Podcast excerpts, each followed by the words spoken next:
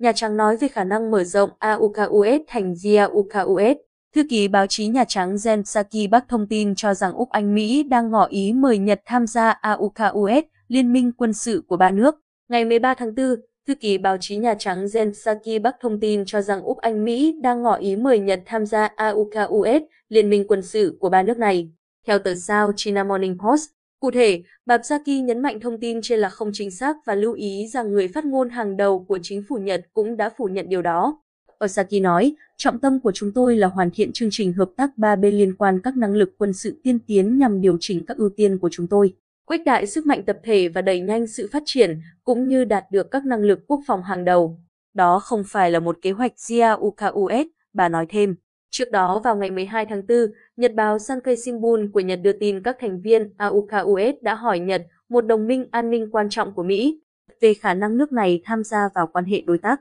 vốn được đưa ra vào tháng 9 năm ngoái với trọng tâm là khu vực Ấn Độ Dương, Thái Bình Dương trong bối cảnh Trung Quốc ngày càng hung hăng trong khu vực. Tờ báo cũng nói rằng nếu Nhật tham gia AUKUS, liên minh này có thể được đổi tên thành GIAUKUS. Theo sáng kiến ban đầu của AUKUS, Úc sẽ mua các tàu ngầm chạy bằng năng lượng hạt nhân thông qua hợp tác kỹ thuật với các đối tác khác. Đầu tháng này, lãnh đạo ba nước cũng đã công bố hợp tác ba bên mới về phát triển vũ khí siêu thanh và khả năng tác chiến điện tử.